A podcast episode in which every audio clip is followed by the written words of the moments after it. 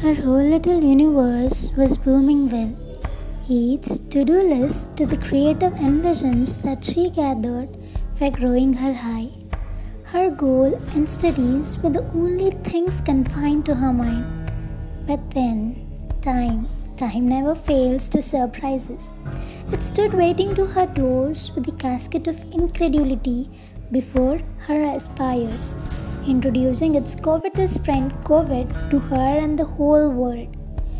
Was like the most possessive fire were to blow. Not just blow, tiny little hopes also flit away. The blossoms of perseverance that she gathered started withering by the rage of tiny yet huge pandemic. The schooling institutions that tried to water her budding blossoms could do nothing but to start distance learning that slightly distanced the students from the usual learning. But still, they continued with the same efforts. But how long, how long would they even reap dandelions from the Garden of Weeds?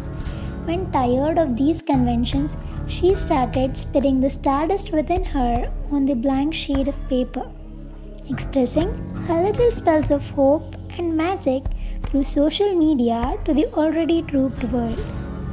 In this short time lapse, she didn't know when this constellation casted into her life and grew up to be a hobby, and this hobby into a passion.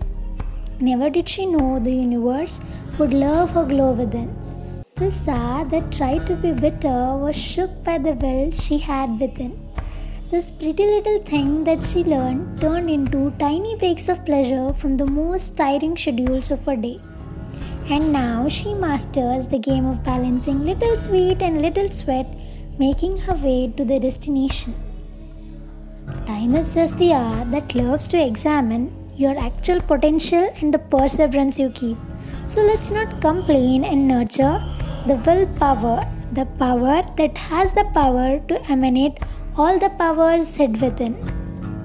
Ultimately, we are stars wrapped in skin.